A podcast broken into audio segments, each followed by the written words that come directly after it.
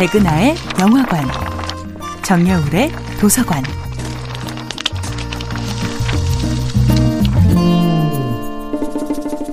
안녕하세요.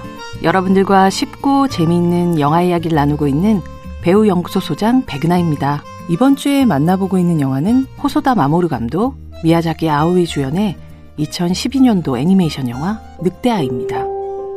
애니메이션 시간을 달리는 소녀를 연출한 호소다 마모르 감독은 늑대아이에서도 누군가에게는 찰나와 같은 시간, 어떤 이에게는 영혼과도 같이 흐르는 시간에 대한 상대적이면서도 영화적인 감각을 보여주는데요.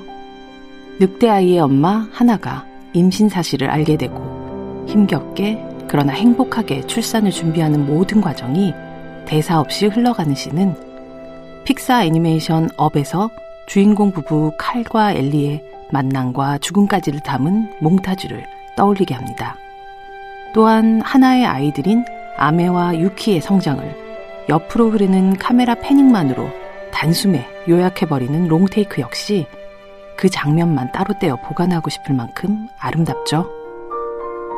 1학년 교실 뒷자리에서 창밖만 물끄러미 내다보는 남동생을 잡았던 카메라가 2학년 교실로 이동하면 누나 유키가 활발히 발표를 하고 있습니다.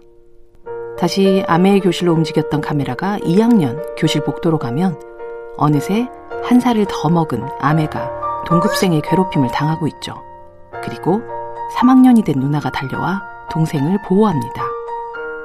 마침내 4학년 교실로 움직인 카메라가 여전히 명랑한 유키를 비춘 다음 3학년 교실로 돌아오면 아메의 자리는 텅 비어 있습니다.